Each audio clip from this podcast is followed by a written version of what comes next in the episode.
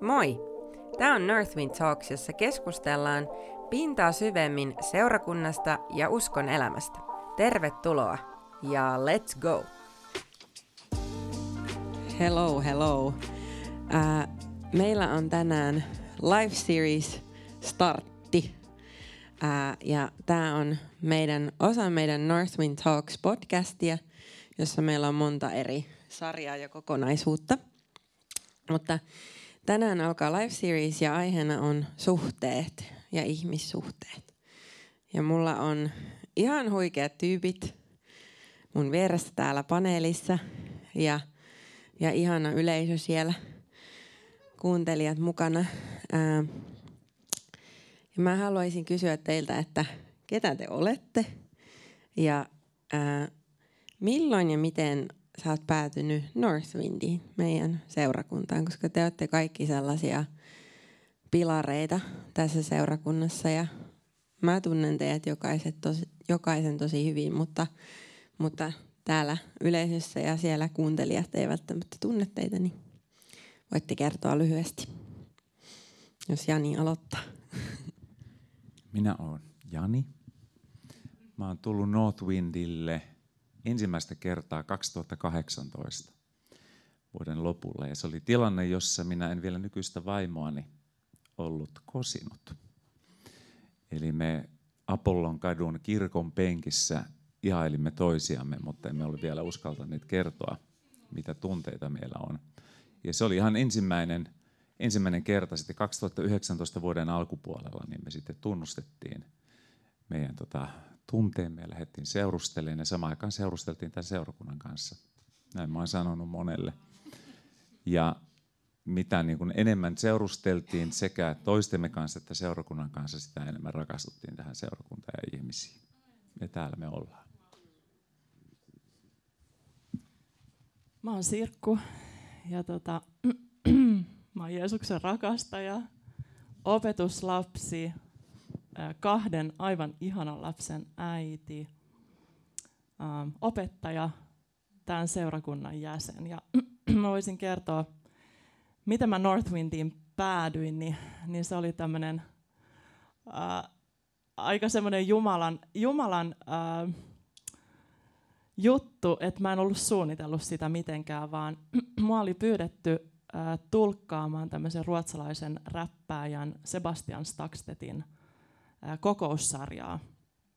Ja me oltiin Tammisaaressa se perjantai-ilta ja sitten me oltiin Karjaalla liikuntahallissa lauantaina ja, ja tota, sen tilaisuuden jälkeen mä seison sit siellä eturivissä ja on, on semmoinen niin kuin, äh, loppufiilistely, siellä oli Northwind johtamassa ylistystä ja Rodrigo vetää vielä siellä piano, pianolla ja ihmiset alkaa pikkuhiljaa valuun pois, mutta se oli niin vahva Jumalan läsnäolo, että mä vaan jäin seisoon siihen etupenkkiin. Ja, ja yhtäkkiä mun henkeen tulee nämä sanat, että mene Rodrigolle ja, ja sano hänelle näin, että can I call you my pastor? Ja tämä oli mulle semmoinen, niin kuin, että mitä? Tiedättekö te, kun henki puhuu ja teidän pää on silleen, what?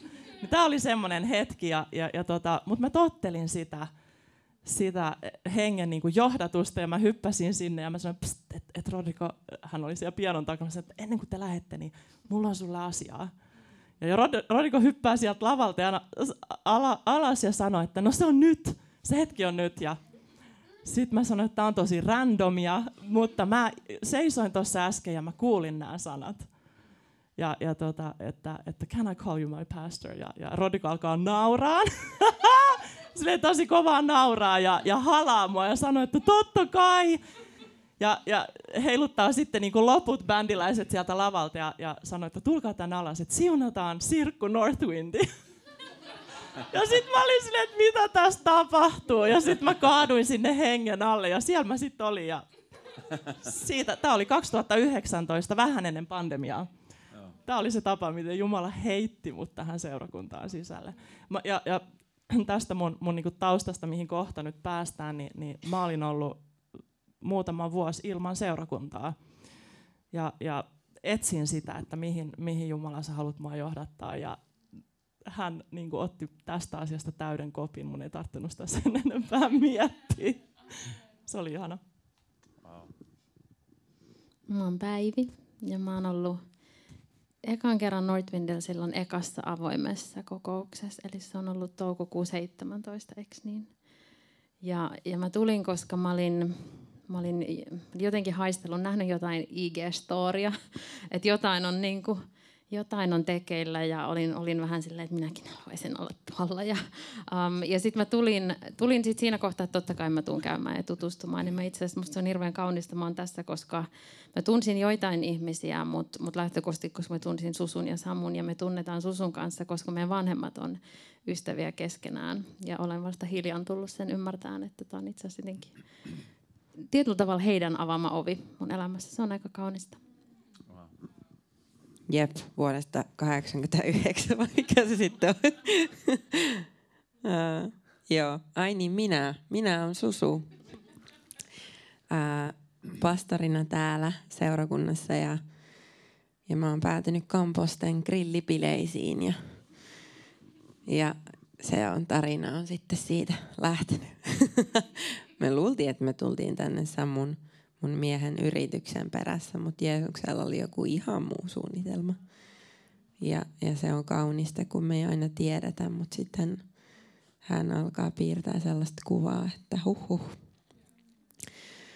Mutta äh, mä oon tosi iloinen, että me ollaan tässä me, ja me äh, ollaan tämän aiheen äärellä. Se on mun sydämen aihe ja sellainen... Äh, mikä, mikä palaa kovasti omalla sydämellä, että tämä olisi niin kuin yhtenä kärkiasiana seurakunnassa ja me nähdään niin kuin Paavalin kirjeestä, että siellä, siellä on todella paljon ihmissuhdekamaa ja neuvoja ja rakastakaa toisianne ja, ja niin kuin, ää, kaikkea, siltä, kaikkea liittyen ihmissuhteisiin.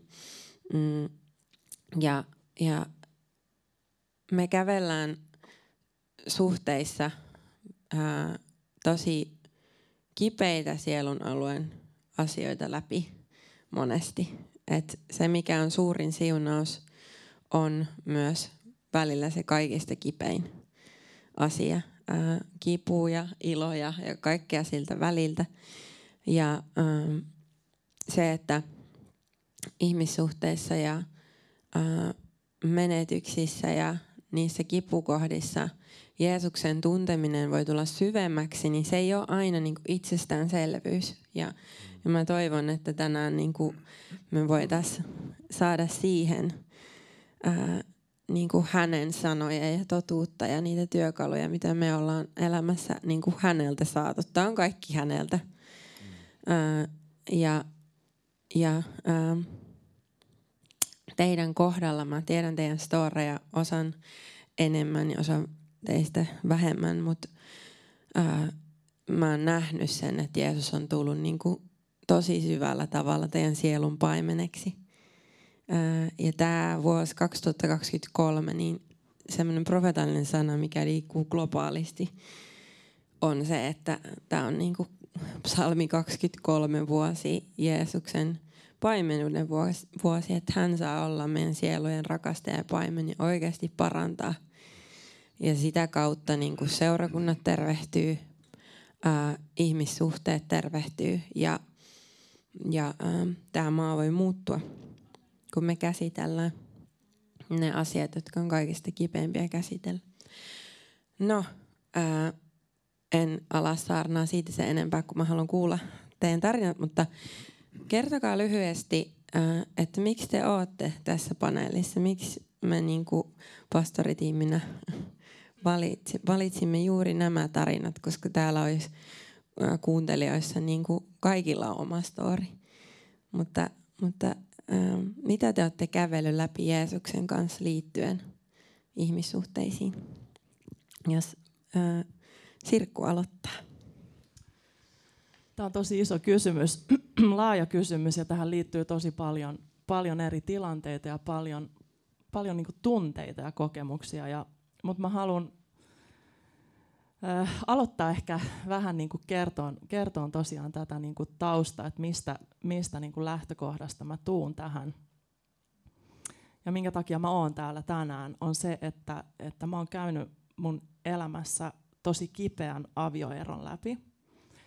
Ja mä oon aina ajatellut, perhe on ollut mulle aina tosi tärkeä. Mä oon aina ajatellut, että se on se asia mun elämässä, josta, josta, mä, josta mä haluan niinku vaalia, jota mä haluan vaalia, jota mä haluan rakentaa, jota mä haluan suojella. Joka, ja, ja se elämä on ollut ehkä, jos mä ajattelen, että tässä mä haluan menestyä. Ja, ja inhimillisin silmin se ei sitten tapahtunut ollenkaan niin kuin mitä mä olin suunnitellut ja ajatellut. Ja, ja tota, ää, ennen kuin mä, men, mä mentiin naimisiin, niin, niin mä olin kihloissa amerikkalaisen kanssa ja, ja tota, ää, kaksi viikkoa ennen, ennen sitten meidän häitä, mä olin järjestänyt häät tänne Helsinkiin ja kaikki oli niin kuin valmista ja näin, niin hän soittaa, hän soittaa ja, ja sanoi, että hän ei koe rauhaa tähän, että hän ei voi sitoutua. Ja tavallaan ton, niin kuin, se oli mulle valtava hylkäämisen niin kuin, tunne, että mut tavallaan melkein alttarille hyljättiin. Se oli niin lähellä sitä, sitä kaikkea niin kuin, tapahtumaa ja, ja tota, mä en koskaan niin kuin, ehkä käsitellyt sitä. Se oli sellainen asia, jonka, jonka mä jollakin tavalla vaan niin kuin, painoin tonne mun sisälle. Ja mun olisi pitänyt siinä kohtaa tarrautua Jeesukseen.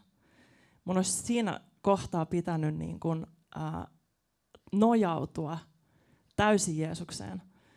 Mutta siitä kuluu vain vähän aikaa ja, ja mä löysin sitten tämän, tämän toisen ihmisen, johon mä tarraudun. Ja joka sitten myöhemmin tuli olemaan mun puoliso. Ja hänen lähtökohta oli sitten se, että hän oli tosi vakavassa masennuksessa. Ja tämä tavallaan niin kuin, haluan niin kuin aloittaa kertomalla tämän, koska tämä oli se, se tilanne, missä me kohdattiin. Ja, ja tästä voisi puhua tosi paljon. Mä en halua käyttää liikaa aikaa nyt, nyt tähän. Mutta, ähm, mut mun ajatus siinä oli koko ajan, että, että mun rakkaus parantaa hänet. Mm. Että minä pystyn vähän semmoinen niin messiasrooli, että minä pystyn ottamaan, kannattamaan, kannattelen tätä ja, ja tämä kaikki paranee.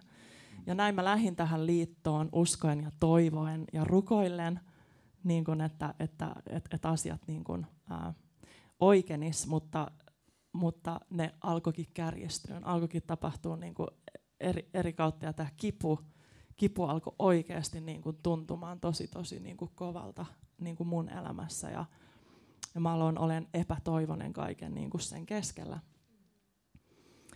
Ja kunnes mä tajusin, että ei mulla ole mitään muuta, mihin mä voin nyt tarrata, ku, tarrautua kuin Jeesus. Ja mun täytyy lähteä käymään niin kuin tätä kipua ja silloin mä rupesin myös käsittelemään sitä hylkäämisen kipua ja monia niin kuin sielun alueella olevia asioita siinä samalla. Um, ehkä mä jätän, ehkä mä jätän tämän, mennään eteenpäin, mutta mä koen, että tämä oli niinku, mä haluan tuoda tänne, että tämä oli, tää oli niinku se lähtökohta mun tarinaa. Wow, kiitos Sirkku. Jani, jos sä kerrot seuraavaksi. Äh, mä oon menettänyt äh, pitkäaikaisen aviopuolisoni seitsemän vuotta sitten. On tullut nyt ihan keväällä tuli seitsemän vuotta ja täytyy, joka tuntuu ihan uskomattomalle. 2013 äh, silloisella piivaimollani havaittiin syöpä. Se oli muutaman vuoden taistelu, itse asiassa tosi nopeasti meni ohi 2016 keväällä. Lyhyen meilahti sairailla rupeaman jälkeen. Hänet, hänet oikeastaan siinä vaiheessa, kun mä yritin pysyä kärryllä, että mitä tässä tapahtuu, niin hän oli jo saattokodissa. Siellä oltiin ihan vain muutama päivä. Muutama lähin ystävä oli siinä mukana ja sitten mä kävin aina välillä kotona ja oli pitkiä aikoja siellä ja, ja siinä vaiheessa, kun olin just käymässä kotona, niin hän lähti taivaaseen. Yksi semmoisia kipeimpiä tuntemuksia, mitä vaan voi olla, että en ollut edes saattamassa häntä. Ja sitten, sitten tulin takaisin sinne saattokorille hänen luokseen ja oltiin melkein 22 vuotta hitty. Oltaisiin just juhlittu sinä vuonna että tota niin, mä en tiedä kuinka pitkälle tässä kohin mä nyt sitten, tämä on lähinnä tämä siis se lähtökohta, minkä takia mä oon täällä. Ja ja tota, Jumala on tehnyt kyllä ylösnousemusihmeen mun kohdalla. että tota, nyt on ihana, puolitoista vuotta ollaan oltu, kuukausi seit, anteeksi, vuosi seitsemän kuukautta itse asiassa. Ollaan oltu nyt naimisissa Susanan kanssa. Eli tota, mä ajattelin itse, että mä en koskaan tuu. Mä olin melkein tehnyt liiton itseni kanssa, että mä en tule koskaan rakastumaan kehenkään enää. Mä en pysty rakastumaan. Ja se on kaikki täysin yliluonnollista, että mä aloin tuntea semmoista poikamaista, romanttista ihastusta uudestaan. Mä olin ihan kuin 20-vuotias pojankloppi. Ja se on ihan ihmeellistä. No mutta jes. Wow. Mä, mä kyllä osaan ehkä kommentoida jotain muutakin kuin wow kohta, mutta nyt on vaan wow. Päivi, kerro sä, miksi sä oot täällä tänään? Mä en oikeastaan, niin kuin, tai mun heittämällä suurin unelma äm, aina oli perhe, puoliso ja perhe. Ja, ja, ja itse asiassa matkan varrella jo aika nuoresta, sanotaan, että mä oon sieltä yläasteelta asti varmaan skannaillut jo, että kuka se on ja missä se on. Ja, um, joskus silloin, mä olen varmaan alle parikymppinen, niin, niin Jumala on puhunut sen asian äärellä ja jotenkin, niin kuin, että mä tavallaan koko matkan ajan tiennyt, että, niin kuin, että, että se, se on ollut vähän sellaista, että anna mä teen asiat mun tavalla. Um, ja, ja mä oon ollut kuulijainen siinä kohtaa, että mä en ole tehnyt itse asialle mitään. Mutta um, mutta mä oon 41 tästä kohtaa ja, ja, ja se syy, mä en tykkää yhtään sanasta sinkku tai sinkkuus, mutta se on se syy, miksi mä istun tässä tuolissa. Um, ja mulle se, mä huomasin tai jo, jo, jokunen vuosi sitten, se oli rajua, mä kuuntelin sellaista podcastia, jossa joku kertoo puolison menettämisestä. Ja mä, kun mä kuuntelen sitä, niin mä tajuan, että – olinhan mä tiedostanut sen. Mä olin kyllä täysin, se oli hirveän läsnä mulle koko ajan, koko ajan, koko ajan se odotus um, ja, ja pettyminen ja ihan jotenkin ihan hirveä pettymys ja, ja, ja yksinäisyys. Ja siis ihan suoraan sanoen elämä tuntui merkit, merkityksettömältä. Um, ja se tuntui siltä, että Jumala pidättää minulta koko ajan jotain. Mutta sitten se oli jotenkin mulle, mikä ehkä jollain lailla pysäytti mut, oli kun mä kuuntelin sitä podcastia ja mä tajuan, että, että niin, että, että musta tuntuu siltä, niin, niin kuin mä olisin menettänyt jonkun rakkaan. Että ihan niin kuin multa olisi kuollut joku rakas ja mä en ole ikinä päässyt siitä yli. Ja se tietyllä tavalla, että se oli tärkeä sanotus, se oli hyvä sanotus tai, se, tai että se jollain lailla jopa lohdutti ja auttoi mua, että niin, että tämä on iso asia, mutta se myös vähän pysäytti siihen, että, että niin, että tästä tästä ehkä voisi päästä ja tästä ehkä pitäisi päästä yli. Um, ja istun tässä, koska olen päässyt siitä yli. Ja se on itse asiassa vielä, tuohon mietin, kun Jani sanoi, tota, että ei, oli, oli jo täysin ajatellut, että ei rakastuisi enää. Mä en, mä en edes halunnut päästä, saatikka mä olisin ajatellut, että voisi päästä, mutta mä en edes halunnut päästä siihen, että voisin sanoa, että mä olisin fine ilman, että mä olisin naimisissa. Um, enkä todellakaan uskonut, että se olisi mahdollista, mutta se ei ollut minun tavoitteeni millään lailla. mutta um, mutta. Te olette kyllä niin rohkeita. Mm. Huhhuh. Tässä muutetaan Suomen maata. Ää, mä istun tässä tänään kyllä fasilitoimassa, mutta myös edustan ää, liittoa, jossa on kävelty läpi todella kipeitä asioita. Ja, ja ähm, mä sanoisin, että ähm, siellä siis en ala listaamaan kaikkea, mitä ole, olemme käyneet läpi, mutta, mutta tota, sairauden, kroonisen sairauden, ää, burnoutin ää, ja sitten niin kuin käsittelemättömien ää, sydämen kipujen niin kuin summa – meidän liitossa, mitä ollaan kävelty läpi Jeesuksen kanssa, jossa, jossa Jeesus on tullut tosi todelliseksi ää, sen, sen kivun keskellä. Ja meillä ei ole mitään niin kuin, aikomusta tänään verrata näitä storeja tai kuinka kipeitä ne on toisiinsa.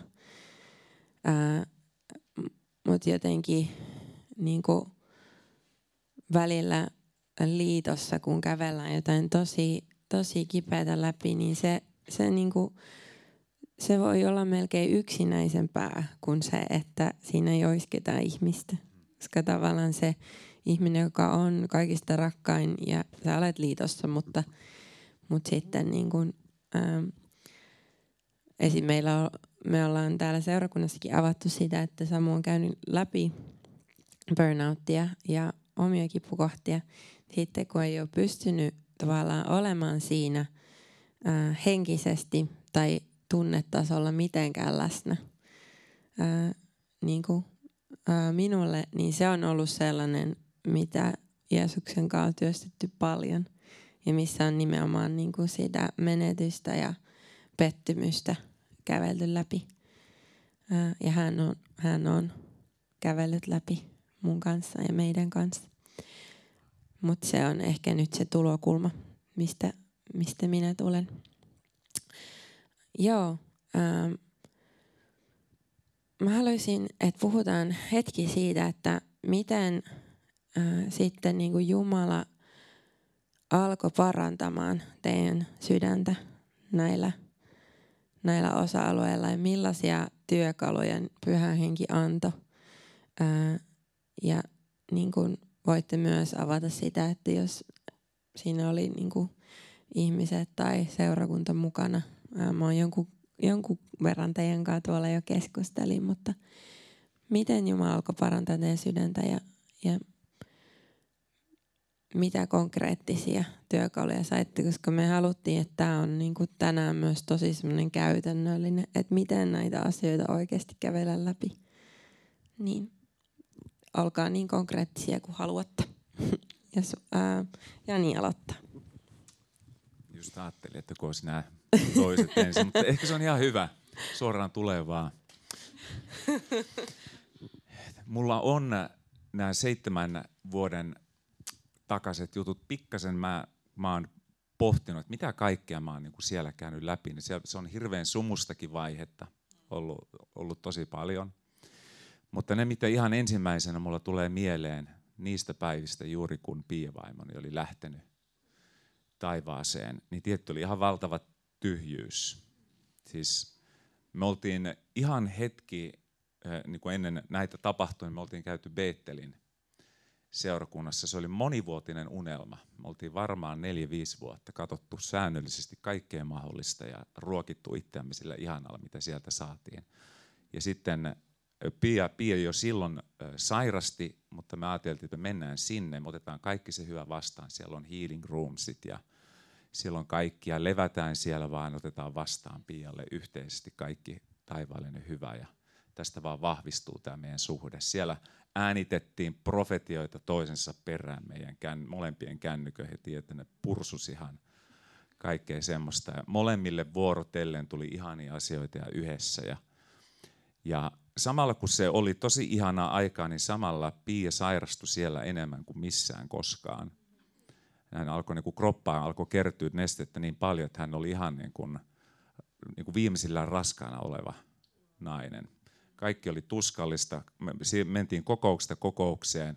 Hän siellä makasi siellä pitkin lattioita, kun yritettiin sitten kaikki niin kuin omaksu kuitenkin se opetus ja uskossa tarttua siihen ja näin. Ja, ja tota niin, No me jotenkin siniteltiin se aika siellä läpi. Me siniteltiin jotenkin sieltä Readingistä San Franciscoon viiden tunnin automatka. Pia makas siellä vaakatasossa autossa ja mä en tänäkään päivänä tiedä, miten me selvittiin lennosta. Se on aivan ihme, että me päädyttiin kotiin. Ja siitä oikeastaan, joka on, aivan, siis joka on ollut yksi semmoisia kipeimpiä juttuja mulle, on se, että meidän unelmien täyttymys, yksi isoimpia ja siitä oikeastaan alkoi kaikkein pahin vaihe meidän elämässä. Et helvettiin niin kun oikein purkautui esiin. Ja siitä oikeastaan se oli sitten aika lailla pieniä semmoisia positiivisia juttuja, mutta se oli aika lailla sitten, me vielä matkustettiin vähän sen, mutta että se oli oikeastaan ihan loppuun saakka sitten aika rankka raidi. Ja tota niin, siinä niin kuin itselläni se kaik, kovimpia, siis tietenkin rakkaan ihmisen poislähdön lisäksi oli se, että mä koin, että mulla huuhtoutuu itseltäni kaikki unelmat kaikki profetiat, koska ne oli yhteisiä, kaikki mitä niin kuin näkyi horisontissa, niin se kerralla lähti kaikki pois. Ja mä ajattelin, että mun kyky elää elämää ja hengittää on täysin mahdotonta, koska se ei ollut vain se läheisin ihminen. Ja tietty monet ihmissuhteet katos kans hyvin nopeasti, ei vain yksi ihminen, vaan iso joukko ihmisiä hävisi. Ja sitten samalla hävisi ikään kuin, niin kuin tuntuma siitä, että missä sä Jumala olet, kun sun sana ei kerran pitänytkään paikkaansa ja sun antamat rohkaisut, joita oli lukuisia, niin mikään ei toteudu. Ja kaikkea tätä me oltiin siis syöty ja juotu 22 vuotta melkein. Ja mä olin tietystikin kaiken tulkinut niin, että se koskee vaan meitä kahta. Ei ole olemassa enää niin kuin minä, ei ole olemassa enää Pia, vaan jos kerran hän lähti, niin sitten niin kuin lähti koko se pohja ylipäätään ottaa askeleita tulevaisuuteen. Ja ne pettymyksen, kivun, surun tunteet, ne oli aivan, ei niitä, niin kuin, ei niitä pysty sillä tavalla ajattelemaan. sanoin, sanoin kyllä, mulla oli sen verran pitkä historia jo, 30 vuotta melkein niin kuin Jumalani kanssa olin opetellut poikana elämisen jaloa taitoa, joten mä, niin kuin, mä tiesin, että Jumala on hyvä. Jumala on uskollinen. Hän, multa ei niin kuin, mä en voi kadota minnekään, mutta mä en halunnut enää. Mulla oli ihan siis sille, että sä oot kyllä tätä kaikkea, mutta että tämä on niin. Mä uskalsin ikään kuin puhua ulos niitä kipuja niin kyllä hänelle, mutta mä sanoin, että en, en mä niin kuin liikuta enää eväänikään, että tämä oli tässä, että tiedoksi vaan. Ja sitten mä jämähin sinne sisätiloihin. Onneksi oli ihmisiä, jotka tuli ja veti mua vaan sieltä bunkkerista yksi toisensa perään. Oli joukko ihmisiä. Mutta mun yksi semmoinen, tietystikin sillä viisaudella, mikä mulla silloin oli, niin tein, yritin tehdä ratkaisuja, mutta enhän mä halunnut tehdä edes laadukkaita ratkaisuja. Koska mä halusin vaan kipeytyä entisestäni ja niin kuin, vähän niin kuin hitua pois pikkuhiljaa. Niin tota, mutta että yksi semmoinen mun suhteessa seurakuntaan, niin se oli se mun semmoinen vähän huono ratkaisu, oli se, että mä vaan tukeudun joihinkin ihmisiin, enkä nopeammin mennyt seurakuntaan. Että se niin kuin näin jälkikäteen ajatellen, niin, niin, tota, niin mä tein sinne pistoiskuja silloin tällä, mutta sitten mä vetäydyn kuoren aika nopeasti takaisin. Ja nyt jälkikäteen ajattelen, niin olisi ollut ihana, kun olisi vaan mennyt. Olisiko tässä kohti niin kuin hyvä pysäyttää antaa seuraavalle? Haluaako Sirkku? Mä voin jatkaa tästä.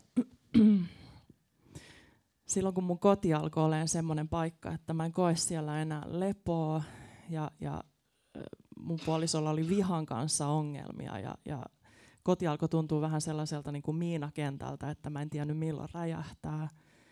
Ää, meillä oli lapset siinä vaiheessa ja mä koin, että mun täytyy ottaa lapset aina turvaan.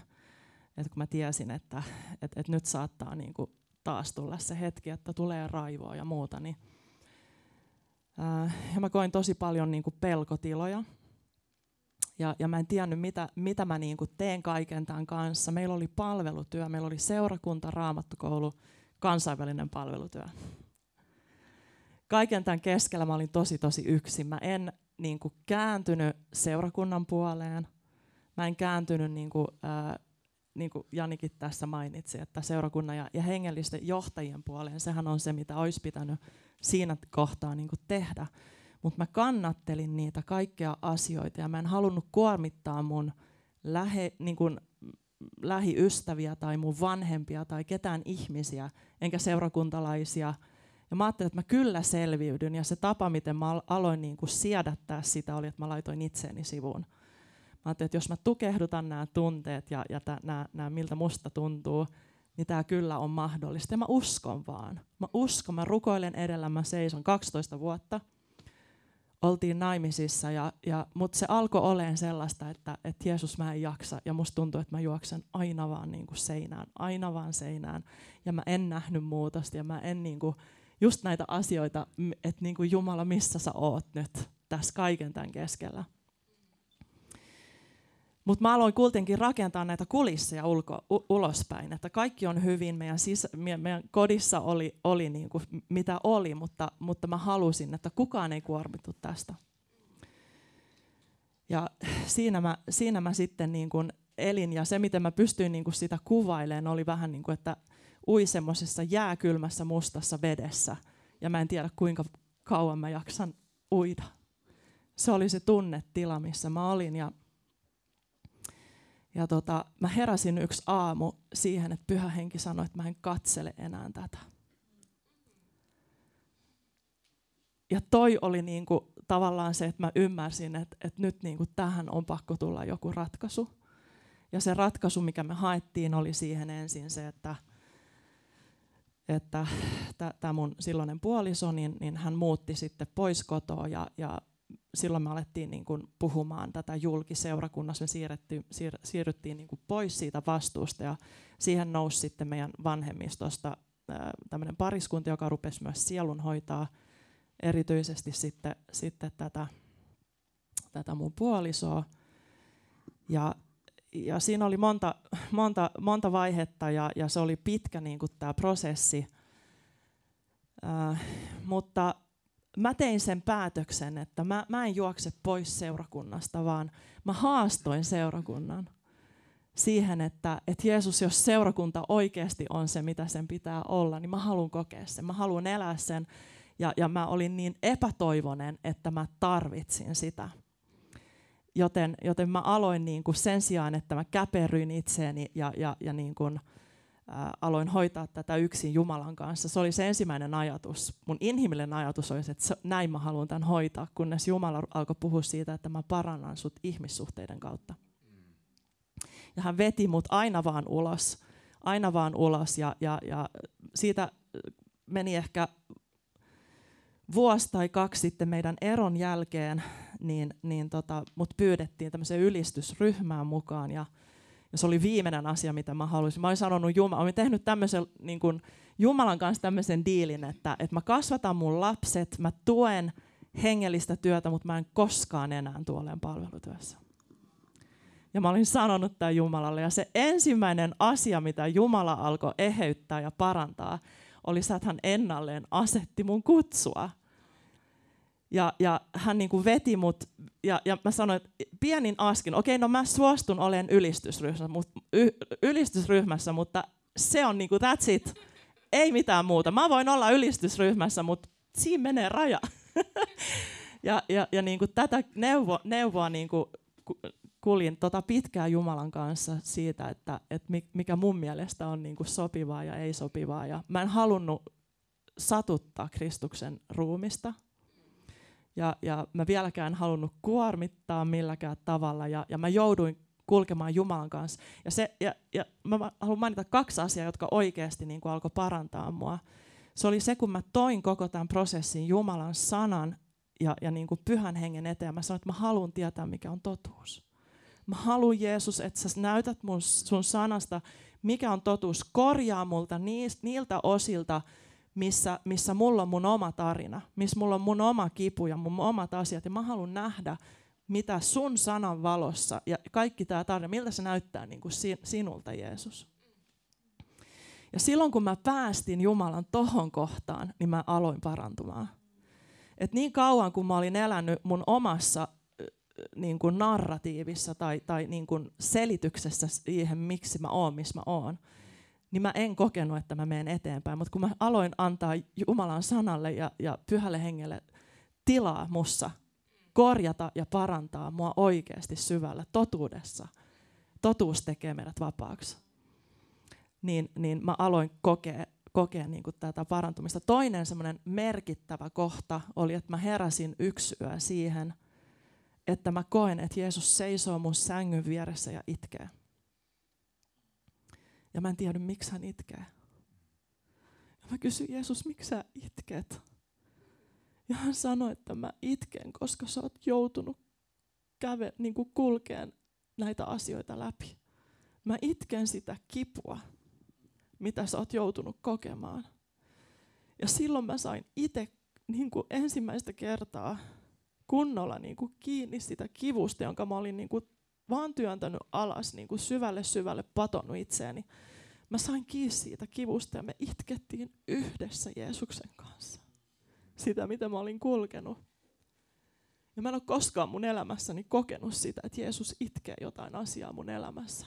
Raamattu sanoo, itkekää itkevien kanssa. Jeesus itkee meidän kipujen kanssa. ja toi oli semmoinen niin tosi, tosi vahva, vahva niin kuin, myös semmoinen, niin kuin, että mun, mun semmoiset patoutuneet tunnet alkoi ava- avautumaan ja, ja mä pystyin niin kuin itkeä. Ja sen jälkeen mä itkin aina Jumalan läsnäolossa. Ja mitkin missä vaan mä muistan, mä olin opettajana töissä, mä, mä menin välitunnilla vessaan ja mä itkin. Ja mä tulin vessasta ulos, mä pyyhin kyyneleet ja välillä luokassakin. Mä vaan käännyin niin kuin sinne taululle. Mä itken tämä, jotain sinne taululle ja mä aina vaan itkin ja, ja ja kun me ajettiin mihinkä tahansa lasten kanssa tai kotona, niin lapset rupesivat sanoa, että äiti itkee taas. Se alkoi olla meillä semmoinen kotona semmoinen niin normaali asia. Joo, äiti itkee ja te tiedätte, että se on ihanaa ja se on puhdistavaa, se on normaalia. Lapset eli sitä niin kuin mun mukana. Kun mä olin yrittänyt patoa ja, ja kaikki on hyvin ja ei mitään. Ja, ja sitten kun mä pystyinkin yhtäkkiä alkaa niin kuin näkee, että se onkin parantavaa. Ja mä uskalsin tehdä sitä ihan missä vaan se oli mulle semmoisia niin avaimia, mitä Jumala antoi niin kuin siihen parantavaan, parantumiseen prosessiin. Wow. Siis musta tuossa oli niin ihana se, se, että se ei tullut niin kuin semmoisena oikeana ää, kristittynä lauseena joltakin tai itseltä päästä, että, että autuaitavat murheelliset, sillä he saavat lohdutuksen. Vaan niin kuin, se oli oikeasti konkreet, että Jeesus tuli niin ää, lähellä, niin hän toi itsensä esimerkkinä, että hei Sirkku, tälleen se tapahtuu. Että niin kuin, sulla on lupa tähän. Ää, niin toi on todella, todella kaunis esimerkki. Päivi, miten, miten Jeesus alkoi parantaa tätä kohtaa ja sitä pettymystä? Mm, se alkoi mun mun sydämen parantuminen alkoi oikeastaan kyllä siitä jokunen vuosi sitten, että Jumala sanoi mulle, että voisit sä ihan rehellisesti purkaa mun suuntaan kaiken. Ja mä itse asiassa ensin olin jopa unohtanut ton, että, että hän oli se, joka aloitti sen keskustelun, kun mä sitten muistin sen, kun mä palasin myöhemmin päiväkirjassa taaksepäin, mutta mut sitten mä muistan, mä oon keskuspuistossa lenkillä. Ja ja mulla vaan jotenkin niin kuin, mulla pyörii siinä se, että kun puhutaan niin paljon siitä, että Jumala ei pidätä meiltä mitään, ja mulla vaan hakkaa se, että kun sä et ole mitään muuta tehnyt koko mun elämän ajan. Um, ja mulle se oli, se oli ihan hurjan iso avain, että mä, niin kuin, että mä, se rehellisyys, että mä lähin um, ja sitähän, sitä hän pyysi ja sitä hän sai. ja se oli itse asiassa ihan rehellisesti, niin se oli, se oli aika pelottavaa alkuun, koska kun mä rupesin rehellisesti purkaan sitä, mitä täällä on, niin, niin se oli aika rumaa ja se on aika kamalaa sieltä. Niin kuin, ja tästä kohtaa on siitä jo sen verran aikaa, että mun on, mun on myös helppo puhua siitä, mutta kun sieltä kun se fiilis on se, että ihan rehellisesti, että jos, jos tämä on se elämä, minkä sä annat mulle, niin mä en halua tätä. Ja, ja se on semmoinen, että, että miten sä sitten sen kanssa oot. Um, ja se ei, se ei ollut sellainen, että mä kerran purin tunteet Jumalan suunteen ja suuntaan. Ja that was it. Mulla oli yksi sellainen hetki um, sen äärellä. Tämä oli hyvin tuoretta, että mä olin lähtenyt rehellisesti uh, purkaan. Mä istun mun ikkunalaudalla hurjimman taivaan äärellä, mitä mä oon ikinä nähnyt se on täynnä semmoista vaaleanpunasta utupilveä ja, ja siinä on ihan hullu sateenkaari ja sitten se lopulta vaan häviää sinne vaaleanpunaiseen. Ja mulle se on, niinku, se on tosi selkeästi se, niinku, että he's pursuing me, että et hän jahtaa mua mun rakkaudellaan ja oikein levittää sen siihen ja, ja mun sydän on vaan, että ei riitä. ei vielä, tai, tai jotenkin se, se tunne oli se, että, niinku, että joo mä tunnen, että sä tuut kohti ja sä, sä sä etit mua ja sä jahtaat mua, mutta mut ei vielä riitä. Mutta sitten samalla mä myös mä, niin mä tunsin hänet tarpeeksi, että mä tiesin, että, että hän jatkaa. Mutta se nimenomaan, että se oli se tarvi, se oli iso avain, se rehellisyys. Um, ja myös se, että, että jotenkin sen, niin kuin, sen tilanteen hyväksyminen, kun vaikka Jumala oli puhunut siitä, että hänellä on suunnitelma. Ja, ja mä olin tehnyt sen niin kuin, Mä olin seurannut Jeesusta, mä olin antanut mun elämän, ja, mutta sitten oli aina se niin kuin koko ajan se, milloin, milloin, niin kuin, eh, joskus vielä vuosia, vuosia, vuosia sitten sitä meni, mihin ikinä meni, olisikohan se täällä se tyyppi, ei aina. Että sitten jotenkin sen, niin kuin tavallaan se hyväksyminen oli iso avain kanssa, että, että okei, näin, näin tämä on. Ja, ja ei se, se, että mä pystyn tänä päivänä rehellisesti sanomaan, um, että, että mun sydän on parantunut tuossa kohtaan, niin en mä, niin kuin se oli alkuun, eh, en mä vielä silloinkaan, kun mun sydän lähti paraneen, en mä uskonut, että se voisi tulla tähän. Um, Mutta semmoinen, niin kuin jotenkin semmoinen ehkä niin kuin niistä välineistä, että miten tai mitä, mitä mä sain, niin um, jotenkin se tuli tosi paljon, niin kuin konkreettisimmillaan se tuli siihen, että, että mä oon ruvennut, ja se on nimenomaan se ollut matka, se ei ollut silleen bam, vaan se on niin vuosien aikana niin kuin opetellut.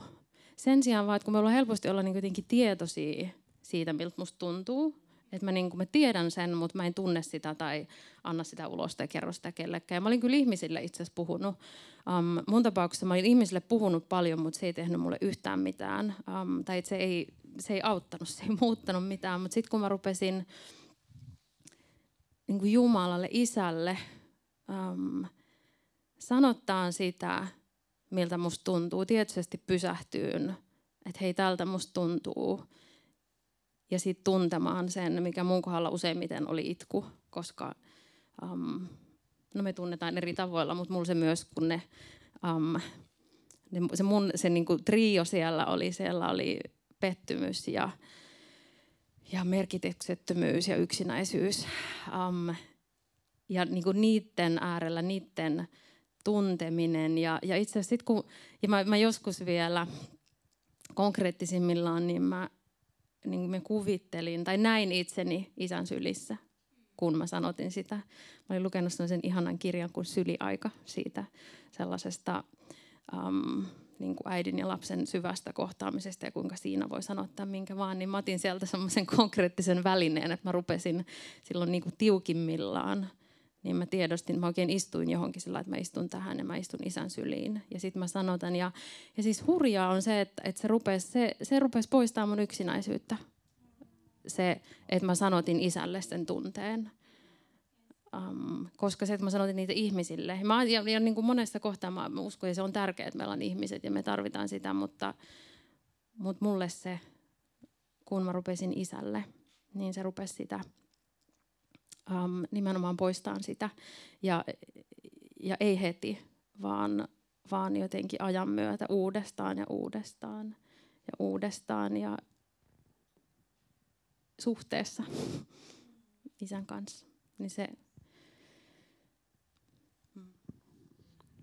Mä oon niin kuin Päivin tarina ehkä seurannut kaikista lähim, lähimpää ja ää, se on jotenkin ihmeellistä, miten – se narratiivi on muuttunut, niin kuin se mitä sun suusta tulee myös ulos. Että se on niin kuin, tässä on todistaja, että et sä ihan oikeasti niin kuin uskot siihen, että hän ei pidätä mitään ja hän, hänellä niin kuin, joka ikinen rukoushetki on, niin kuin, että täällä on niin paljon täällä Jeesuksen pöydässä elämää virtaa ja, ja niin kuin, että Jumala ei pidättele mitään, että se on tullut niin todelliseksi.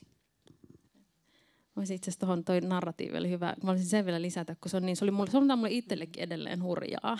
kun, niin kuin, että käytännössä mun narratiivi kääntyi siitä, että mä oon joutunut odottamaan. Mikä siinä on, on niin kuin helvetillinen todellisuus läsnä. Että minä olen se, joka on joutunut odottamaan, on kääntynyt siihen, että, että mä oon saanut odottaa. Ja että mä saan odottaa, että, että koska että mä saan jotain ja mä oon saanut jotain, mitä harva saa ja se on, se on hurja narratiivin muutos. Um. Joo, siinä on ainoastaan Jeesuksen kautta pääsee tuohon. Mm. Wow, wow. Ja niin, haluaisitko sä avata sitä kohtaa vielä, että tuli mieleen tuossa, kun mä kuuntelin, että ihmiset alkoi alko niinku vetää sua sieltä luolasta ja siitä kohti, kun sä halusit hiip, niin kuin itsekin vaan hiippua pois. Ää, niin mitä, niin kuin, mitä ää, konkreettisia asioita siellä niin kuin apua sai ihmisiltä? Ää, ja sitten mitkä oli sellaisia, mä oon kuullut, sä oot jakanut storia, miten sä aloit viettää esim. ehtoollista. Niin oli mielessä niin kuin joitain sellaisia, haluaisitko avata, että missä niin kuin Jeesus alkoi käsittelemään sitä niin kuin kaikista kipeimpiä kipuja. Yksi varmaan peruskirja raamatussa, mitä tällaisessa elämäntilanteessa luetaan, niin on Jobin kirja ja siitähän tuli niin kuin meikäläisellekin sitten semmoinen yksi oppikirja. Mä ehkä halusin enemmänkin sitä piehtaroida siinä samassa, missä Job, kunnes mä tulin viimeiseen lukuun. Siinä oli jo edellä Jumala ilmassu itseään, että minkälainen hän on, että kuka, kuka sä olet Job. Sä olet luotu ja mä olen luoja.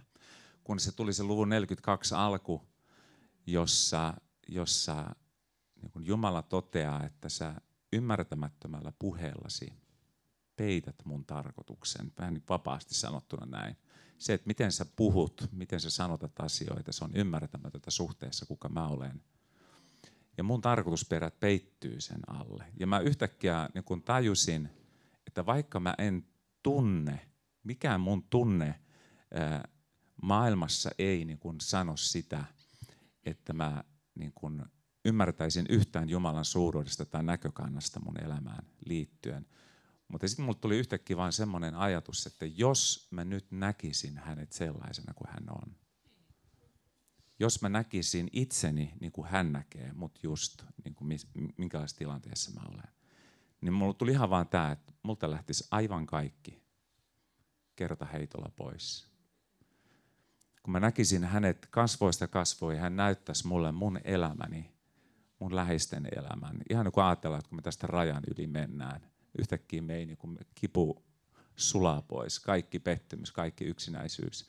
Ja pelkästään se ajatus mulla, kun mä täysin sen, että jos mä näkisin niin kuin hän näkee, niin mulla tuli se, että se riittää, sen täytyy riittää mulle. Mun täytyy niin kuin, mä tein parannusta sillä hetkellä siitä, että minkälaista keskustelua mä kävin itseni kanssa, joka oli niin kuin semmoinen down-spiraali minkälaista keskustelua mä saatoin käydä toisten ihmisten kanssa, kun mä mollasin itseäni heidän kuulleen. Mä täysin, että mä oon tehnyt väärin. Jos yhtäkkiä nyt mun isäni näyttäisi, kuka mä olen, niin multa katoaisi, sulaisi kaikki pois. Ja siinä hetkessä niin tota, mä tein parannusta eh, Jobin lailla. Sanotin sitä, sen jälkeen mä tein sitä useamman kerran. Mä palasin uudestaan uudestaan Jobin kirjan lukuun 42. Ja aina kun ne alkoi mä aloin huomaa, että mä puhun itselleni niin kuin kuolemaa. Tai mä puhun muille itsestäni kuolemaa. Niin toi kohta tuli mun mieleen. Mä palasin taas siihen. Oi isä, aina anteeksi. Mä en voi puhua itsestäni näin, vaikka miltä musta tuntuu. Mutta jos mä nyt näkisin niin kuin sä näet, niin mä kuitenkin tekisin parannusta polviltani. Ja se oli niin kuin semmoinen yksi voimakkaimpia juttuja, mikä vaikutti siinä prosessissa.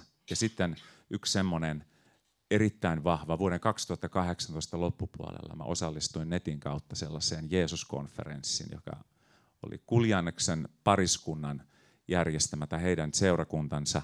Silloin ei tainnut itse asiassa olla seurakunta vielä, mutta heidän ministerinsä järjestämä Jeesus-konferenssi, jota oli jo jonkun aikaa järjestetty vuosittain. Ja se oli niin Jeesusta se koko konfa. Kaikki ylistys Jeesus, Jeesus. Kaikki puheet Jeesus. Ja mulla oli ne kaikki mun tuskat ja kysymykset ja, ja iso, isot kivukohdat, kipukohdat koko ajan mielessä. Mutta se oli niin, se tuli niin kohti, mitä pyhänkin teki mun sydämessä, että mun oli pakko, siis tietyllä tavalla mun sisällä oli ihan se, että mun on pakko polvistua tämän Jumalan edessä, tämän Jeesuksen edessä. Ja mä muistan, kun mä sanoin siellä lätäkön keskellä mun olohuoneen lattialla, kun mä itkin vaan sen ulos sen. Mutta sanoin vaan, että tuli hyvää, tai pahaa, niin sä oot kuitenkin ainut, joka oot mun elämä. Oli niin kuin tästä seuraavat 20-30 vuotta vaan siunausta, tai tulee hurjia koettelemuksia, mutta sä oot kuitenkin, minkä takia mä elän. Minkä takia mä oon olemassa. Ja siitä alkoi ihan selkeä, se oli ihan niin kuin tälleen niin kuin pieniä valoja alkoi syttyyn.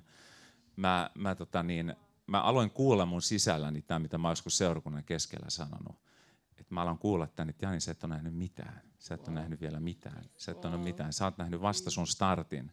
Että tästä tämä vasta lähtee liikkeelle. Ja siinä vaiheessa tuli mun niin kuin koettelemuksen paikat siinä, että hyväksynkö mä ton sanoman vai taistelenko mä sitä vastaan. Ja loppujen lopuksi mä sen verran, kun mä pienesti on oppinut isäni tuntemaan, niin mä taisin, että se ei ole minä, koska mä en ajattele noin. Kukaan muu ei ole puhunut mulle tollasta. Sen täytyy olla isä. Ja mä taas tein parannusta.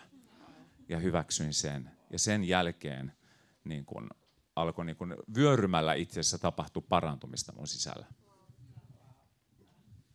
Saanko mä jatkaa tähän, koska toi on, toi on niin kuin mä haluan sanoa aamen. Niin kuin, ah, ei se edes riitä. Mutta toi on just, just niin kuin mitä mä koen, että mä oon nyt, tästä on kuusi vuotta kulunut nyt tästä tapahtumasta, tästä erosta. Ja, ja jos mä jotenkin niin kuin ajattelen, että missä, missä mä oon tällä hetkellä niin kuin tässä, niin vähän ennen joulua Jeesus laittoi mut koko mun elämän, kaikki, kaikilla elämän alueilla, koko niin kuin kaikki tekemään parannusta. Mä en osaa sitä kuvailla mitenkään muuten kuin, että musta tuntuu, että semmoinen väkevä, vahva Jumalan niin kuin parannuksen henki lepäs mun yllä.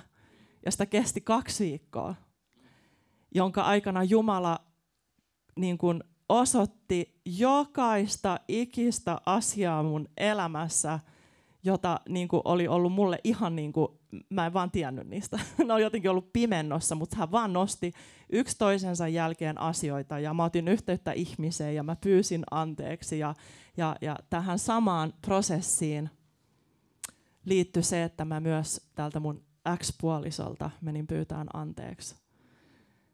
Ja, ja se, mitä mä pyysin anteeksi ja mitä Jeesus mulle osoitti, oli se, että et Sirkko, valmis luopuun sun oikeuksista? Että joo, sulla on oikeus niin kun, ää, tohon, mitä sä oot tuntenut ja tohon, mitä se ei ollut oikein. Ja mä en ole halunnut, että sä käyt noita asioita läpi. Mutta Jeesus asetti niin kun, sormensa siihen kohteen ja sanoi, että voiko sä laittaa noin sun oikeudet mun niin kun, jalkojen juurelle. Ja, ja voitko sä niin kun, voitko sä antaa mun tehdä susta mun kaltaisen? Ja Jeesus osoitti mulle, että Sirkku, sä et ollut mun kaltainen tossa. Sä et ollut niin kuin, niin kuin mä haluaisin, että sä oot tossa kohdassa. Ja, ja Jeesus niin kuin sanoi, että, että mä olisin halunnut, että sä edelleen olisit uskonut. Mä olisin halunnut edelleen, että se usko, mitä sä käytät, ei olisi ollut sun usko, vaan sä olisit käyttänyt mun uskoa. Ja se oli tosi kipeä, kipeä niin kuin kohta, mihin Jeesus tarttu. Mutta mä menin pyytään anteeksi. Mä sanoin, että anteeksi, että mä en jaksanut uskoa enää. Anteeksi, että mä en jaksanut uskoa enää. Ja, ja mä koen, että jotenkin niin kuin, kun mä ajoin tänne tänään, niin Jeesus näytti mulle sellaisen, mä, mä en ole vuosiin, vuosiin muistanut tätä, mutta mä olin 18-vuotias, mä tiedän sen siitä, koska mulla oli abihuppari päällä. Mä muistan sen, ja mä seisoin sellaisessa nuorten, ö, nuorten päivillä, vapaakirkon nuorten päivillä, oli alttarikutsu, siellä oli ulkomaalainen puhuja, joka oli kutsunut nuoret sinne etään antamaan niin kuin elämänsä, tai sellaiset nuoret, jotka haluaa niin kuin elää Jeesukselle. Ja mä olin mennyt sinne eteen, ja hän sitten niin kuin siunas, bless you, Jesus, Jesus, käveli niin kuin näin kaikkia nuoria läpi. Ja sitten mun kohdalle hän niin pysähtyi ja sanoi nämä sanat mulle, että I'm gonna make your life a success. Ja se toisti sitä uudestaan ja uudestaan. I'm gonna make your life a success. Ja mä olin täysin unohtanut, mä ajoin tänne tänään.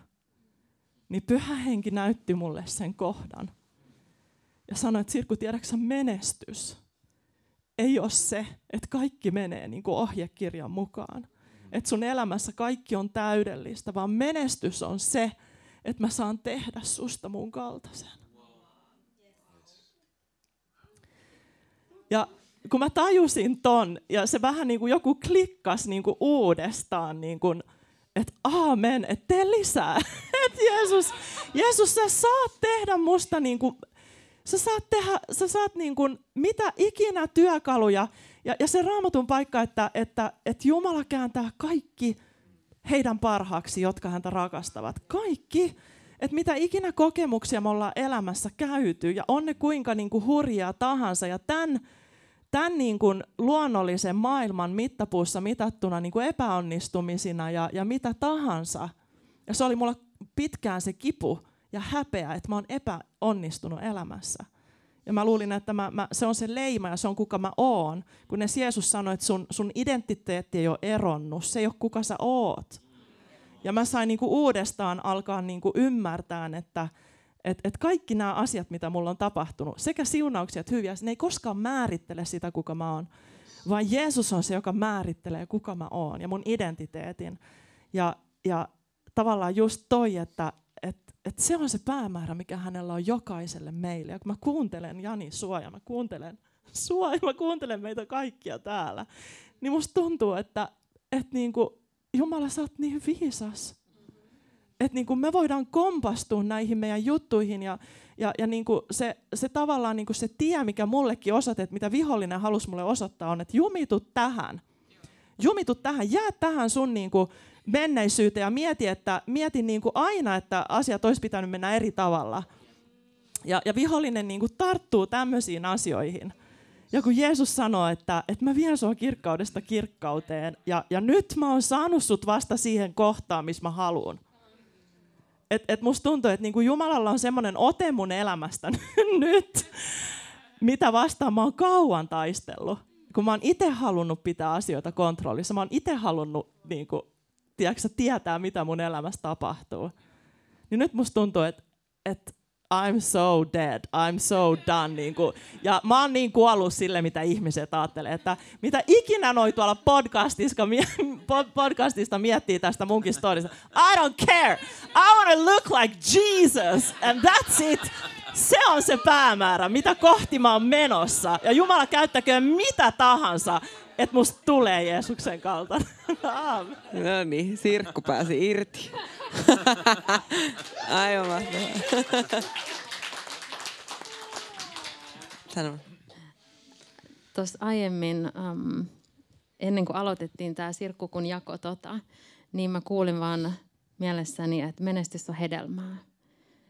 Ja et kuinka, et kun nimenomaan, että se menestyksen mittari ei ole se, että onko mä onnistunut vai en, vaan kantaako mun elämä hedelmää.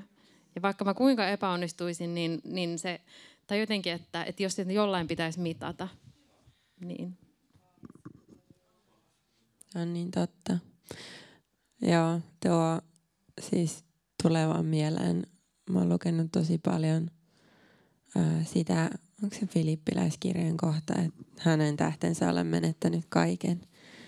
Ja luen kaiken roskaksi Jeesuksen tuntemisen rinnalla. Ja, ja se on ollut niinku semmoinen rukous, että, että itse saa siitä kiinni – että onko mä valmis, että toi sana oikeasti lävistää mut ja koettelee mut ää, ja tulee lihaksi. Ja sitten se on ollut rukous seurakunnalle, että me oikeasti tultaisiin tuohon kohtaan, koska, koska se on se pointti ja se on, se on myös kaikkien niin kuin, ää, olemassa olevien ihmissuhteiden ja seurakuntasuhteiden pointti. Ja siksi jotenkin mä mietin meidän storia sitä, että, että Jumala on opettanut sitä nimenomaan, että miten tätä voi kulkea yhdessä ää, ilman, että eristäytyy, ilman, että ää, seurakunnan johtajina pitää laittaa joku maski päälle ja tulla silleen, että mulla, on niinku, mulla menee tosi lujaa. Vaan niinku, me ollaan tultu ja me ollaan avattu vaikka meidän jo, builders niinku, ähm, johtajille, nouseville johtajille, semmoiselle rakentajaporukalle. Ja te olette kaikki tässä äh, siitä, siitä tiimistä myös, niin, niin, niin Samukin on avannut ja me ollaan, me ollaan avattu, että hei, me rämmitään nyt tällaisessa kohdassa niin kuin, äh, meidän elämää ja, ja se on ollut niin, niin tärkeää avata äh, niin kuin sen keskeltä, koska tosi usein ja niin kuin nyt nyt me avataan, te olette edelleen tässä prosessissa jokainen ää, ja myös niin kuin käynyt sitä jo läpi. Mutta jotenkin itse se, mikä mulla oli mielessä tuoda, että, että seurakunta voi ihan oikeasti olla se paikka, minne voi tulla ää, niiden kipeimpien asioiden kanssa. Se, se mitä se niin kuin vaatii, on että siinä mun luotto on Jumalassa, eikä siinä kuinka hyvin ihmiset osaa vastata siihen, koska me opetellaan. Että tavallaan onko mä valmis tulemaan haavoittuvaisesti, vaikka mä en saa täydellistä vastausta ihmiseltä tai lohdutusta tai tukea. Onko mä valmis tulemaan ja että me voidaan yhdessä opetella niin kuin perheenä sitä. Öö, niin se on, se on sellainen, mitä mä oon miettinyt ja, ja niin kuin mä mm, oli mielessä se, että, että pyhähenki ää, alkoi jo ihan pienestä pitäen itseä opettaa, että hän on kaikista kipeimmissä kohdissa läsnä. Ja tämä on niinku siis ihan semmoinen yliluonnollinen juttu, että mä, olen neljävuotiaasta asti ko- äh, kroonisesti sairas ja hän on sieltä niinku antanut niitä työkaluja. Ja, ja sitten mä oon niinku yrittänyt niitä tunkea Samulle, että hei, tä- tällä se toimii, että tällä se toimii, että ei se toivo mene mihinkään, eikä se ilo, eikä se rauha, että ne pysyy. Mutta mä en tajunnut, että mä oon kävellyt sitä läpi sieltä neljävuotiaasta asti, ja Jeesus on ilmestynyt sairaalahuoneeseen, ja, ja niin kuin enkeli heräämöön. Ja tiedättekö, että se on ollut, se on ollut tosi ihmeellistä, miten konkreettisesti, siis mun puolesta on rukoiltu ihan hirveästi. Mä tiedän sen ää, niin jotenkin mä oon yrittänyt, että näin tämä homma toimii. Ja, ja sitten ää, nyt kun mä oon siis pyytänyt Sammulta luvan, että mä saan avata näitä asioita, niin nyt kun hän on käsitellyt viimeisen niin kuin kahden vuoden aikana tosi konkreettisesti ja, ja käynyt läpi asioita, mitä, mitä ei ole käynyt läpi, koska siihen on tullut tavallaan se oikea hengellinen vastaus ja oikea teologia, ja ajattelutapa, joka on kaikki hyvää, mutta jos, ei, jos on dumpannut ne tunteet, niin kuin Sirkku puhui siitä, että jos sen surun on pakannut jonnekin, ää, eikä ole käynyt sitä läpi, niin se tulee jossain vaiheessa ulos. Ja se yleensä tulee vihana ulos tai jonain muuna tunteena ulos. Ja, ja jotenkin mä tajusin siinä, että mä oon yrittänyt antaa näitä mun omia niin kuin, että hei, tällä, kyllä, kyllä se vaan toimii, että to, toivo on ja lohdutus on ja Jeesus ei mene mihinkään. Ja se mun piti itse käydä se läpi. Ja, ja se, se siinä onkin, että me, me tosi usein seurakunnassakin me yritetään antaa niin kuin, niin kuin tavallaan, että hei, just, tää, just tälleen se toimii. Että tämä mun, mitä mä oon saanut Jeesukselta. Mutta siinä jotenkin Jumala on opettanut sitä, että, että mä voin kertoa sen mun kokemuksen ja olla läsnä toisen kivulle ja vaikeille tunteille ja luottaa siinä Jumalaan. Että Jumala tekee kyllä, kun mä kohtaan sen ihmisen ihmisenä kivun kipuna ja, ja sitten tuon sen, mitä niin kuin pyhä henki siinä tilanteessa pyytää tuomaan, mutta mä en yritä niin kuin, ota tästä toi vasara. Kyllä se, kyllä se siitä. Vaan, vaan hän on se, joka tekee. Hän on sen, joka vie läpi. Niin kuin, että, me, että meiltä tippuu se, että me yritetään niin kuin, fiksata toisiamme. Koska Jeesus on ainut, ainut, joka voi parantaa meidän sydämme. Ihmiskropan voi korjata lääkäri, jos on korjattavissa – mutta sydämen voi korjata vain meidän yliterapeutti nimeltä Pyhä Henki, joka tietää, mitä se sydän on käynyt läpi. Ja siinä, että me pystytään niin kuin toistemme storeissa tuomaan se, että hei, niin kuin, ää, ei niin, että minä tuon tämän nyt, että näin se on, vaan että Jeesus, mitä sä haluat tässä tilanteessa tehdä. Ja silloin, silloin ne kohtaamiset ja ja se, miten me niin kä- käydään läpi ja puhutaan omasta, omasta ähm, tarinasta, niin se voi, niin kuin joka ikinen hetki voi olla askel lähemmäs sitä niin kuin täysin ehyttä sydäntä ja parantu, parantumista. Ja miten mä pääsen tästä nyt eteenpäin, kun mä lähdin tonne. Äh, joo, se oli, joo, sehän meni hienosti.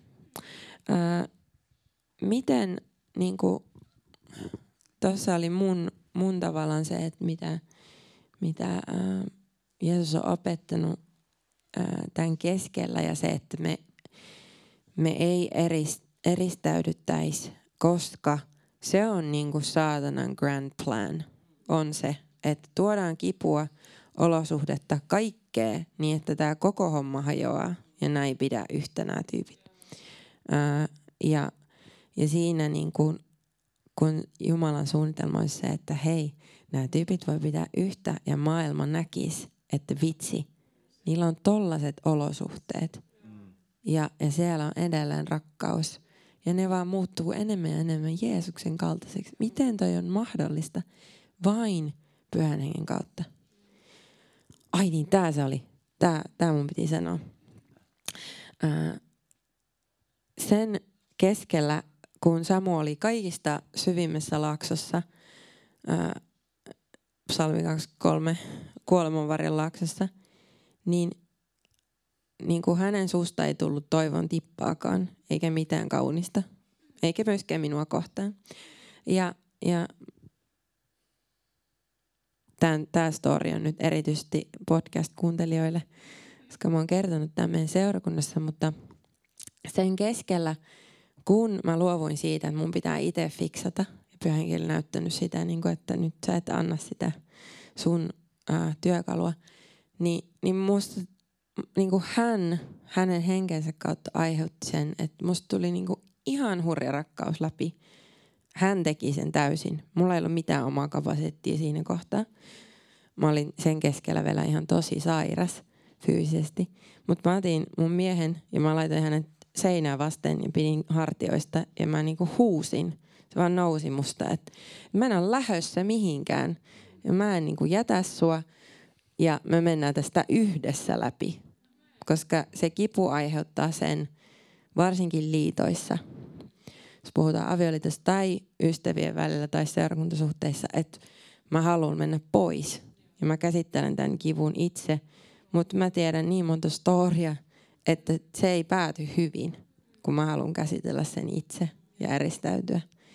Ja, ja tossa niin kuin Jumala näytti sen, että kato, että jos sä oot valmis vastaanottaa multa rakkautta tähän ja käsittelemään se, ne pettymykset ja ne kipeimmät kohdat, mä tulen läpi ja mä näytän, että tämä liitto perustuu jollekin ihan muulle kuin sun omalle kyvylle rakastaa. Että siinä evankeliumi tuli niin todelliseksi. Okei, nyt, nyt mä sitten pääsen täältä sinne, että, että miten, miten me niin kuin seurakuntana voitaisiin tukea ihmisiä ää, eron keskellä, menetyksen keskellä, siinä kun kävelee läpi sitä odotusta, ää, kun kävelee läpi kiveitä asioita liitossa, niin onko teillä lisättävää tuohon, että mikä olisi niinku se, että miten, miten ihmiset ympärillä vois auttaa ja olla tukena. Ja ehkä niinku, miten te toivotte, että teitä olisi kohdattu silloin, kun se niinku asia oli tuore ja kipein.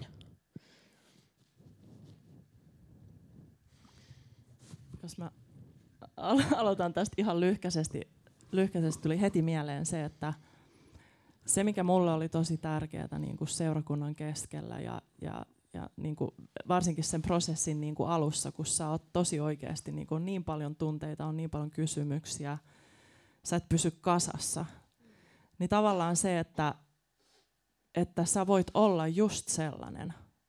Sun ei tarvitse niin kuin yhtään sitä niin kuin hioa, sitä sun tunnetilaa tai, tai sun elämää. Sä tuut sellaisena niin kuin läjänä, kun, kun musta tuntuu, että mä oon ihan palasina. Mä tulin, tulin seurakunnan keskellä. Mä en kaivannut sitä, että ihmiset antaa mulle yhtään mitään ohjeita tai neuvoja tai viisauksia, vaan mä kaipasin tuntea sen, että mä oon edelleen arvokas. Mä kaipasin tuntea sen, että kukaan ei lähde mihinkään.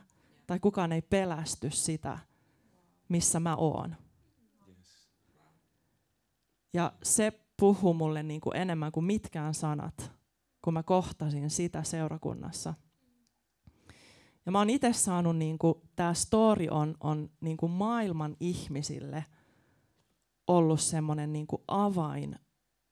Mä oon kokenut, että Jumala on käyttänyt sitä semmoisena avaimena, että, että, että niin kuin ikkunana, ikkunana vähän niin kuin seurakuntaan, että hei, että ei olekaan kyse siitä, että me ollaan kaikki täydellisiä tai että, että, että me ollaan niin kuin asetettu rima johonkin tosi tosi korkealle, koska tämä on mitä maailma monesti ajattelee, että mä en yllä noihin standardeihin, mä en yllä tuollaiseen täydelliseen elämään, mitä noin kristityt elää.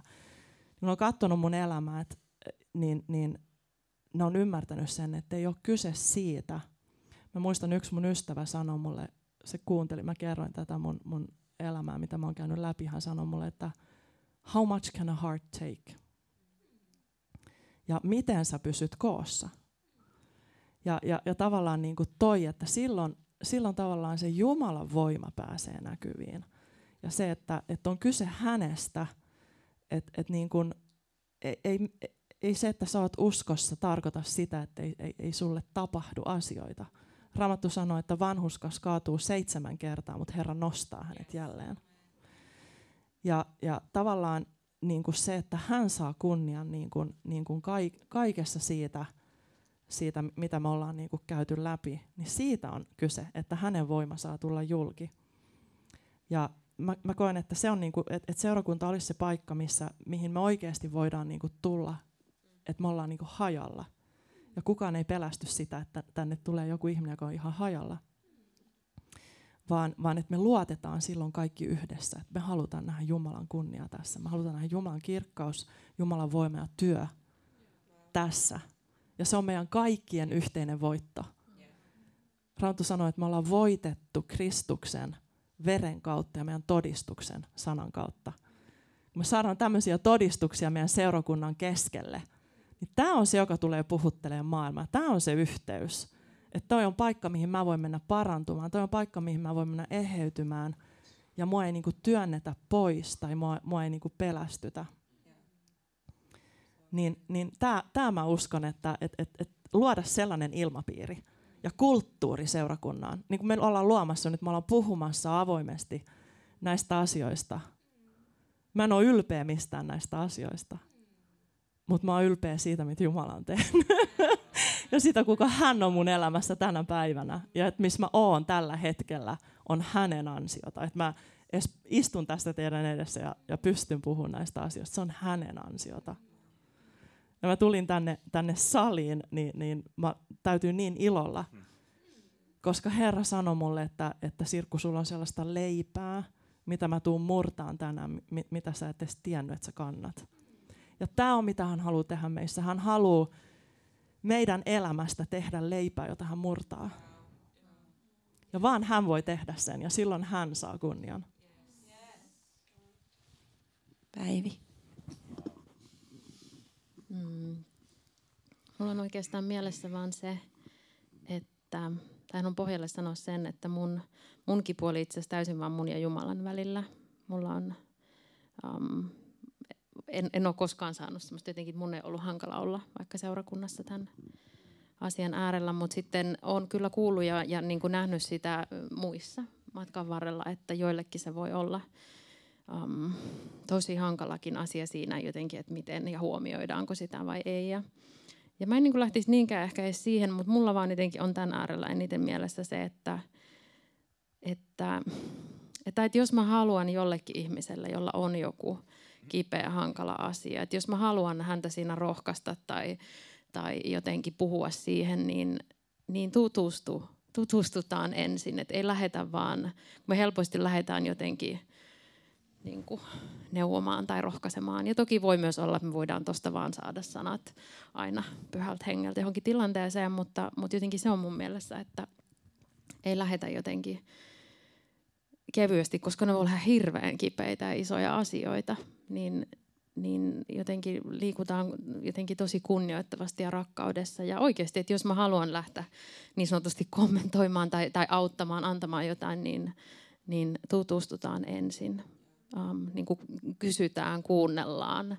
Ja tavallaan, tai tietyllä tavalla siinä itse siinä vähän niin kuin pyytää luvan siihen, että me helposti me vaan lähdetään puhumaan ihmisten elämiin. Niin kuin odottamatta tai saamatta lupaa siihen. Niin. Tosi tärkeä, tosi tärkeä. Jani, mitä ajatuksia?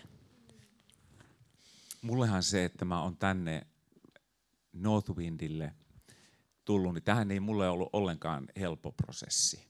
Mä tota, melkein 30 vuotta olin, olin edellisessä seurakunnassa, mutta oli opittu tunteen tietynlaisena.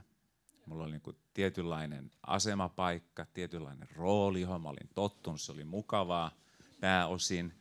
Oli niinku hienoa, hienoa saada tota tervehdyksiä ihan sen takia, koska mulla oli tietty rooli. Ja yhtäkkiä se kaikki niin kun me oltiin vetäytymässä jo silloisen piiavaimoni kanssa vähän niin kuin vastuista, ihan siis pian terveydellisistäkin syistä. Mä että me sijoitetaan nyt sitten. Tehtiin kyllä siinä kohtaa se virhe, että sijoitettiin liikaakin keskinäiseen yhteyteen, jolle me jätettiin vähän seurakuntayhteys. En suosittele. Se oli huono valinta, koska se sitten se vaikutti siihen, että meidän ympärille, meidän kipeimmissä vaiheissa ei ollutkaan enää ihmisiä. Me oltiin aika yksin. Loppujen lopuksi siellä loppumetreillä niin oli kohtuu harva ihminen mukana. Ja tätä mä oon jollekin sanonutkin itse asiassa, että se oli yksi semmoinen huono valinta. Mitä tota niin, mä sitten tota, tietysti aviomiehenä niin mä oon ottanut siitä silleen vastuun, että mä olisin voinut rohkaista meitä paljon enemmän yhdessä avioparina. Kuitenkin sitten ole yhteydessä seurakuntaan. No mutta kuitenkin, mitenköhän mä tähän menin? No se oli, joo, kyllä juuri tämä, että tietyllä tavalla, että kun me, me ensin irtauduttiin ää, seurakuntavastuista, yhteydestä, sitten Pia lähti taivaaseen, yhtäkkiä mä en ollutkaan enää se aviomies, mä aina pidin sitä suuressa kunniassa. Mä hehkutin ympäri Facebookia meidän vuosipäiviä ja tuttavuuspiireissä. Se oli mulle ihan, ihan niin kuin Sirkukin puhuu tästä niin kuin ministeristä ja avioliitosta ja näin, mä itse kanssa koen, että mä en ole enää, mä en ole mitään. Mä itse asiassa hyvin nopeasti tajusin, miten tittelin kipeä mä oon. Miten paljon mulle merkitsee otsikot mun päälle. Ja yhtäkkiä mä olin löytämässä itseni poikana ihan uudestaan. Kaiken sen kipeyden keskellä, sen tuskan keskellä. Ja se valinta tavalla astuu vaan pojaksi, siis alastomaksi pojaksi, niin ei ollut ollenkaan helppo. Mä olin niin kuin pikkuhiljaa niin kuin kietunut itteni erilaiseen seurakunnan. Seurakunnan keskellä hirveän hyvin muuten. Niin kuin, sieltä saa kaikenlaista otsaketta tosi nopeasti. Itse itselleen otettuja. Ja sä niin kuin liikut sen sun vaatekerran kanssa joka puolella. Ja sä odotat, että sun suhtaudutaan tietyllä tavalla. Ja yhtäkkiä kun se otetaan pois, ja nyt, tämän, nyt mulla on hyvin pitkälti se, että mitä niin on tapahtunut tämän seurakuntaopettelun keskellä, mitä mä nyt käyn, niin on se, että mä oon poika perheen keskellä. Mä oon isän poika, mä oon, mä oon semmoinen vekkuli. Se on vekkuli. Mä voin todistaa.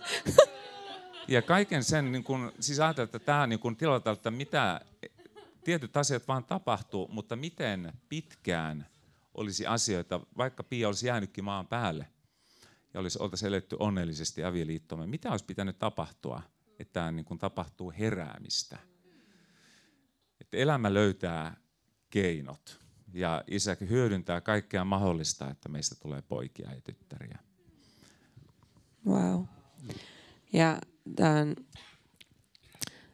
äh, niin kuin loppukaneettina toi, toi leipä leip, se, että meidän tarinasta voi tulla leipää muille, niin jotenkin se, niin kuin miten Jani on esim. kulkenut nyt Samun vierellä ja ottanut, niin kuin, hän on ollut se, joka on jahdannut Samua. Ja, ja tota, niin kuin, hei, mennään syömään. Hei, mä vien sut lounaalle. Niin se on, niin kuin, se on tavallaan sitä, että meidän tarinoista voi tulla voimavara ja parantuminen jollekin toiselle – se, se on sitä, myös sitä kaikki yhdessä vaikuttaa niiden parhaaksi, jotka Jeesusta rakastavat. Koska niin kuin, se, on, se on ihan uskomatonta. Me voitaisiin jäädä nimenomaan niin kuin siihen, että ää, kuorain ja it, itsekkääseen osaan, mutta, mutta se voi muuttua Jeesuksen käsissä leiväksi kansakunnille. Ää, wow, siis mä ihailen teitä tosi paljon ja mä oon tosi liikuttunut. Ää, teidän tarinoista on ollut niin huikeeta ja tärkeää kuulla ja haluaisin jatkaa kolme tuntia. Mutta Ihan, ihan nopea tuohon, mitä tämä on tarkoittanut mulle henkilökohtaisesti. Mä haluan vain sen takia, kun piti tähän seurakuntakysymykseen. Tällä tavalla vastata ja menin Tosi ties hyvä. minne. Mutta mä huomaan, että mitä se itsessä tekee, kun mä pääsen tarpeettomasta tittelitaakasta irti, niin mä alan suhtautua ihmisiin samalla tavalla. Ö, Sä et ole toi ja toi, vaan sä oot tytär. Sä oot poika. Ja mä rakastan sua, sua sen takia, enkä sen takia, että sulla on noin valtava prenikkakokoelma rinnassa. Aivan.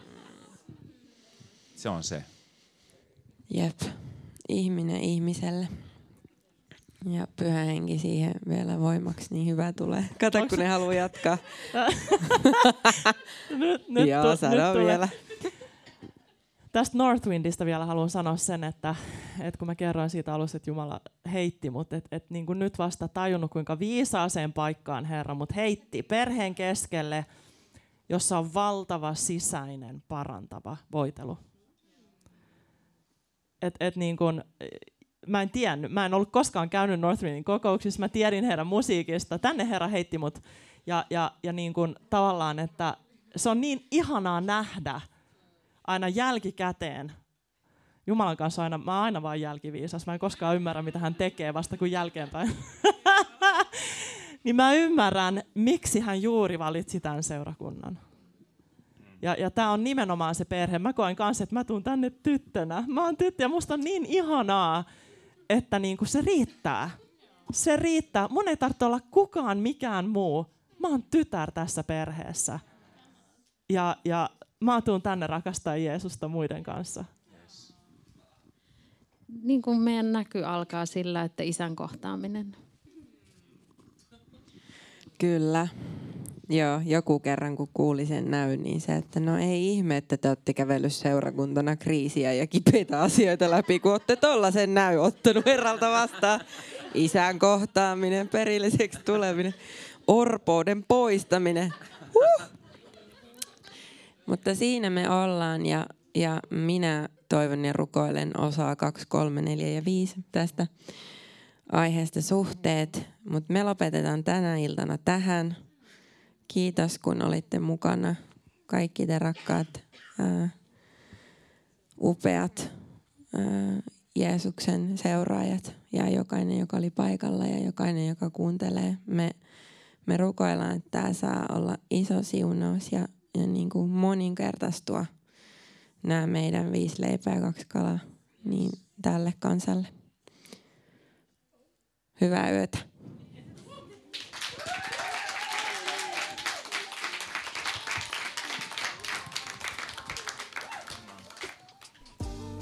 Hei kiitos, kun sä olit mukana kuuntelemassa tätä jaksoa. Sä löydät meidät netissä ja Instasta nimellä northwind.church. Ja jos sä haluat tulla käymään, niin kannattaa tsekata Instasta meidän kokousajat ja muut ajankohtaiset infot. Olet tosi lämpimästi tervetullut. Siunattua, siunattua päivää.